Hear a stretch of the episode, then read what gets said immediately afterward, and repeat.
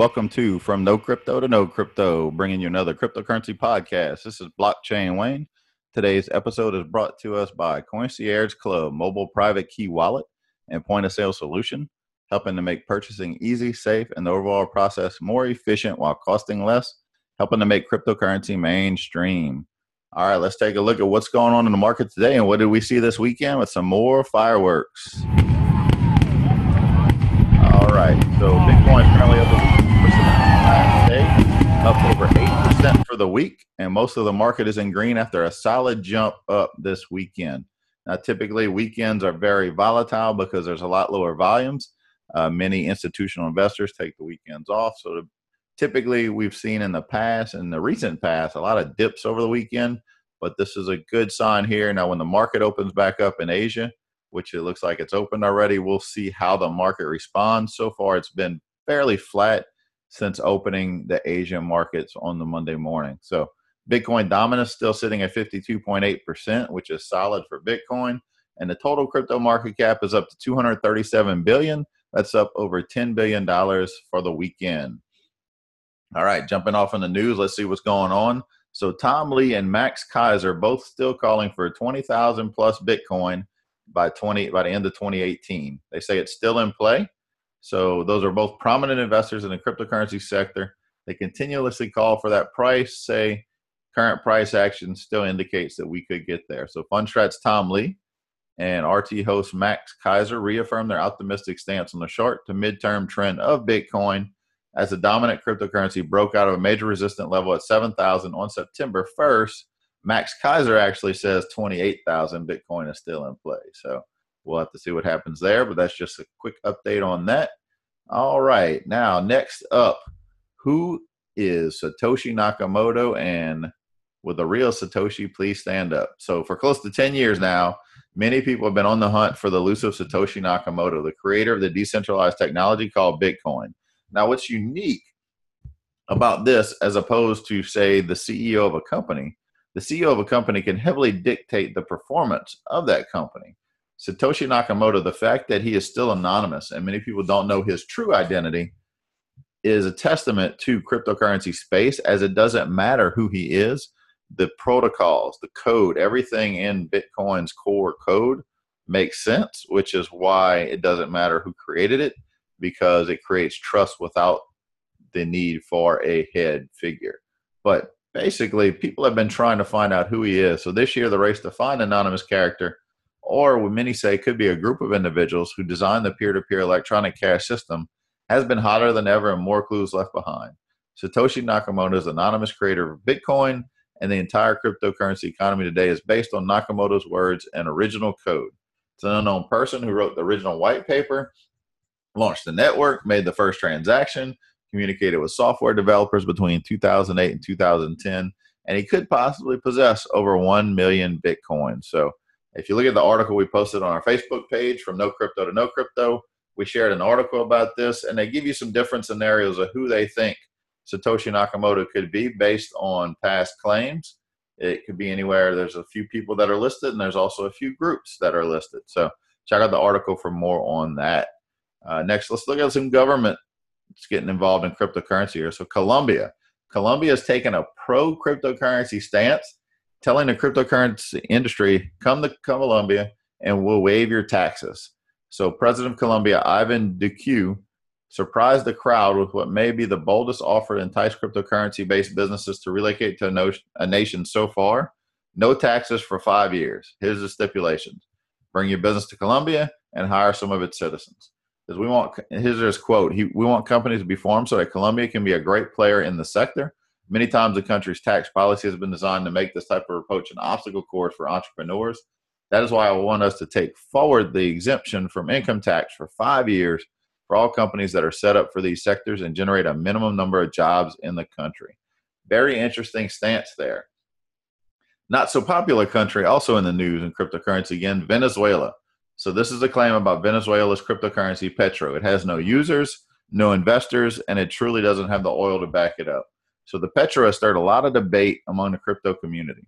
Many believe it's a successful example of using the technology to create resource-backed assets and bypassing financial sanctions.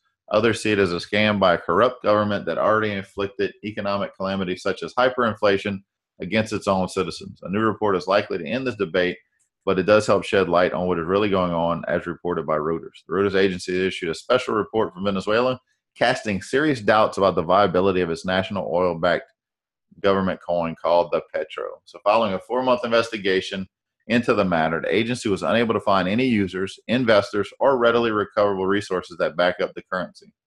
Moreover, the Maduro government appears to be unable to explain where the development process stands and its efforts to promote it are in disarray.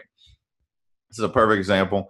Government issued cryptocurrencies, sure, they may eventually come into play, but they really, you're talking about a, a currency created by governments, which most people don't trust anyway because of these you know, in Venezuela's case, hyperinflation, but even in the U.S.'s case, inflation of the dollar, overprinting, misuse of funds. So, do you really think a government issued cryptocurrency? It probably won't be on a public blockchain, which makes it, you know, about the same stance as fiat currency.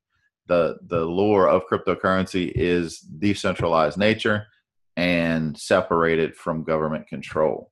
All right. So next up, we got a couple articles about Bitcoin ATMs.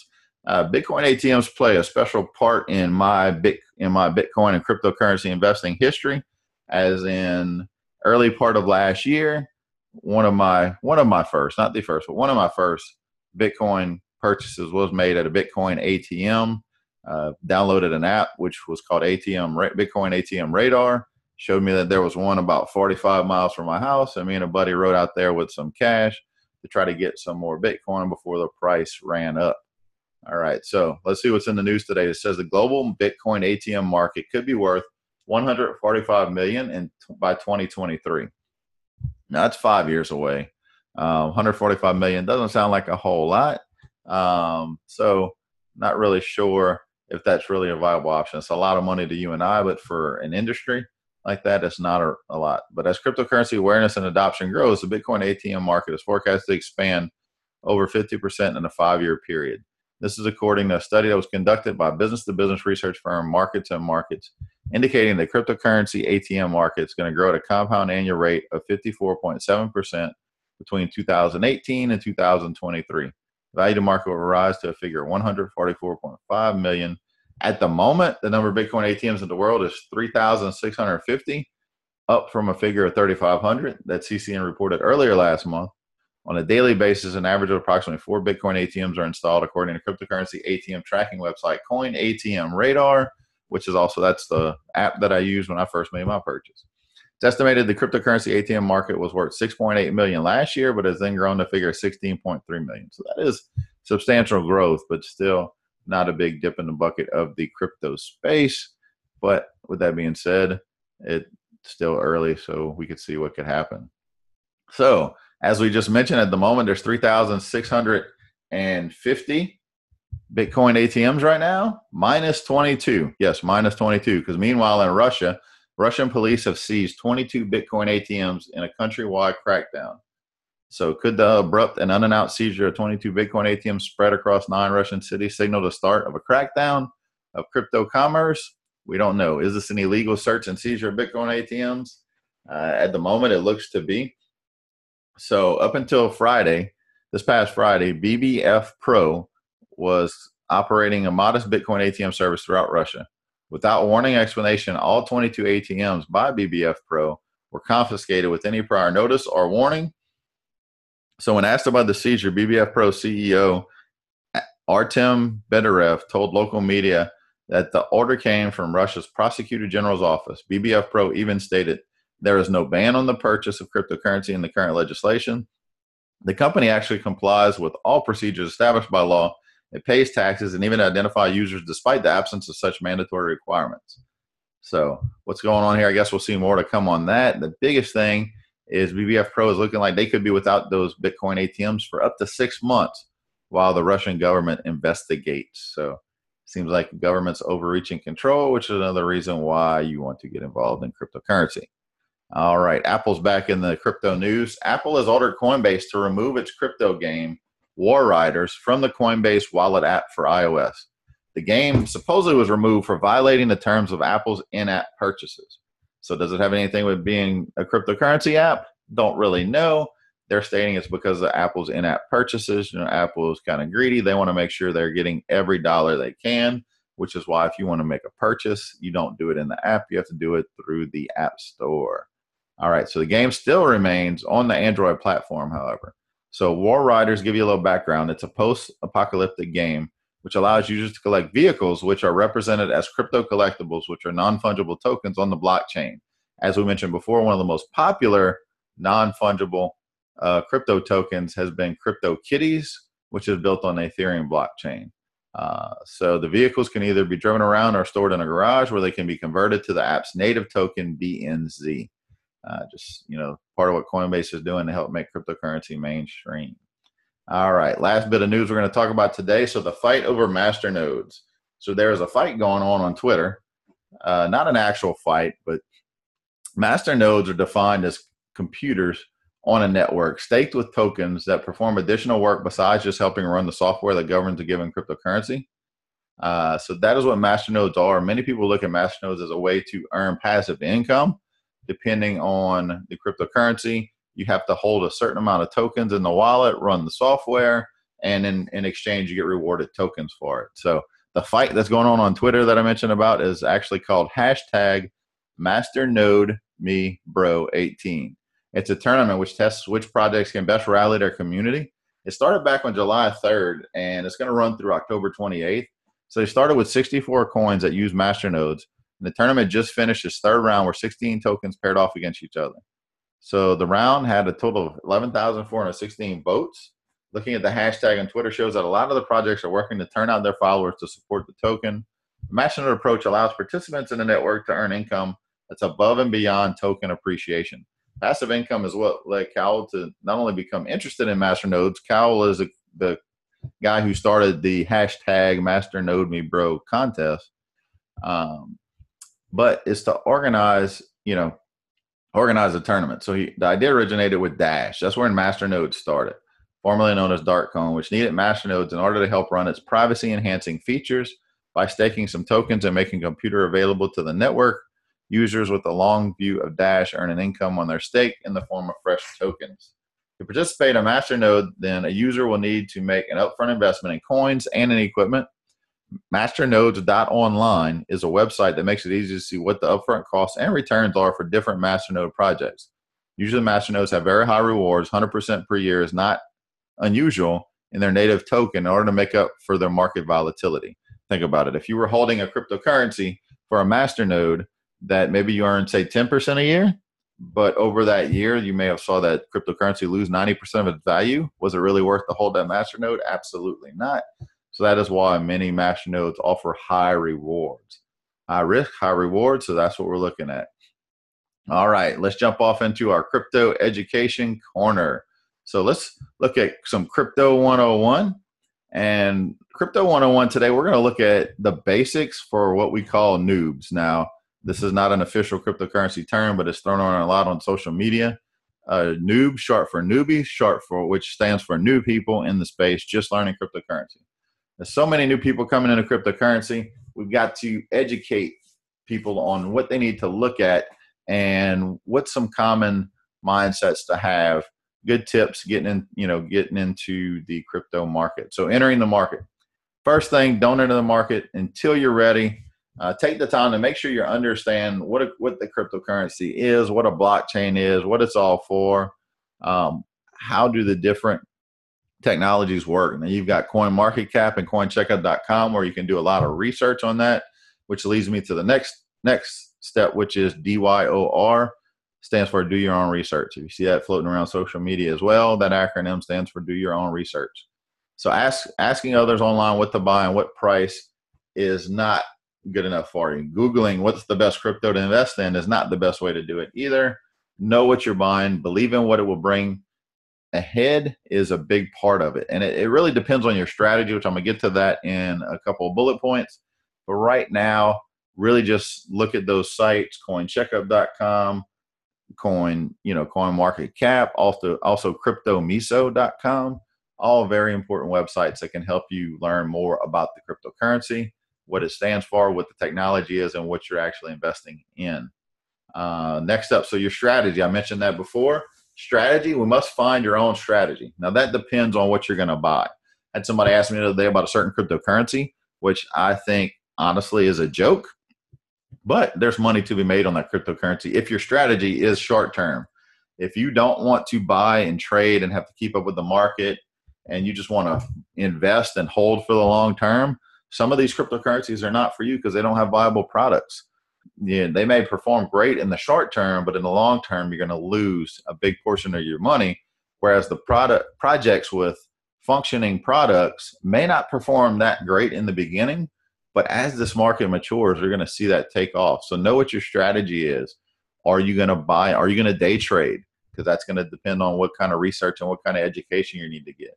Are you just going to swing trade? Maybe just buy, you know, buy the big trends, buy when the daily trend is is going down and, and sell it when the daily trend is going up to where you maybe may make a trade once every few weeks or every few days or maybe even every few months depending on what the market's doing or if you're buying for a long-term hold. So without proper research you're not going to figure out what to do with that strategy. So make sure you create a strategy that suits your own needs matches up with what you plan to do and stick with that Next one is don't react to FUD. So, what is FUD? We mentioned that in the past. It's fear, uncertainty, and doubt.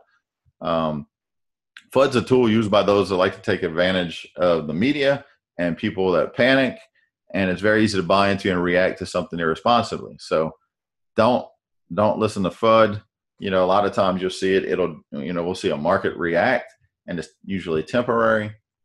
But don't let fear, uncertainty, and doubt drive your decisions on what to invest in. And on the opposite end of the spectrum, the next bullet point we're going to look at is what's called FOMO, which is stands for fear of missing out. So don't give in to FOMO either. I saw that recently, right? Dogecoin, which is actually the cryptocurrency I was talking about, that's kind of a joke. It actually started as a joke meme. Doesn't really have a real development crew, but there's some news that's been going on that's been driving it up. We saw Dogecoin jump over 60% in, in the last week but what happened today? Today we saw Dogecoin drop 35% because people were buying on FOMO. They're buying at the top of that peak. And that's what happened. That's what happened in December when a lot of people bought at the very peak of cryptocurrency. And now they're still sitting underwater in those investments because they didn't really have an entrance strategy. They just bought out of the fear of missing out. And now they're sitting waiting to turn a profit. So have a plan. Make sure, you know, if you see something surging, that may not be the time to jump in. There's typically a retracement, and usually that retracement is not all the way back to the original price. So wait for that dip again, and then you can get in and buy. Uh, just don't let the fear of missing out drive your decision.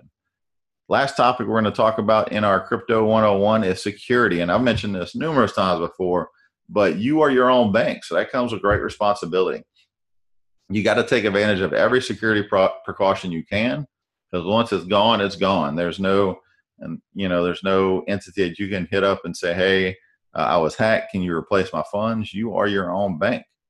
So, with no regulation, we've got to keep our crypto safe. Take the time to search security and find out what's valuable advice. I've mentioned crypto wallets. Uh, Two factor authentication is key.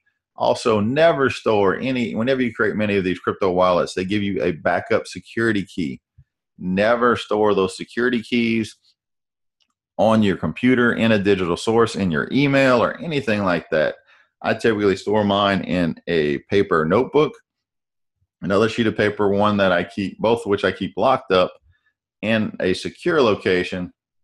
That way it cannot be hacked because that is your only access if you lose access to your account and it's also a way that thieves, if they have access to that, can get in and hack and steal your crypto. So remember, security is key. Uh, make sure you use strong passwords and two factor authentication and protect your backup keys. All right. So jumping off into our next topic, this is what, what I've been talking about the last few episodes. But each time I give you two different cryptocurrencies that have real working products and that have real world use case in the top 100. So today we're going to look at two that are somewhat controversial and for many reasons, but they do have a working pro- product, which would be Ripple, which is XRP, and Stellar Lumens, which is XLM. So Ripple is focused primarily on one thing fast and cheap international transactions. Current banking infrastructure has failed to evolve in the 21st century, so it still takes around three to five days on average for an international transfer to be processed. With four second transaction times and at a fraction of the cost of a wire transfer, Ripple's working product is already impacting the banking sector. However, the big knock against Ripple is that its native token, XRP, is completely unnecessary in that transfer. So, driving adoption of Ripple's banking solution is far easier than getting real world adoption of XRP. Not to mention some other criticism of Ripple is their total total supply of Ripple is 100 billion coins. Uh, they typically, right now, supposedly have 65 billion that are locked up, but still 35 billion is a huge amount on the market and these are pre-mined coins as well. So uh, that's some controversy there.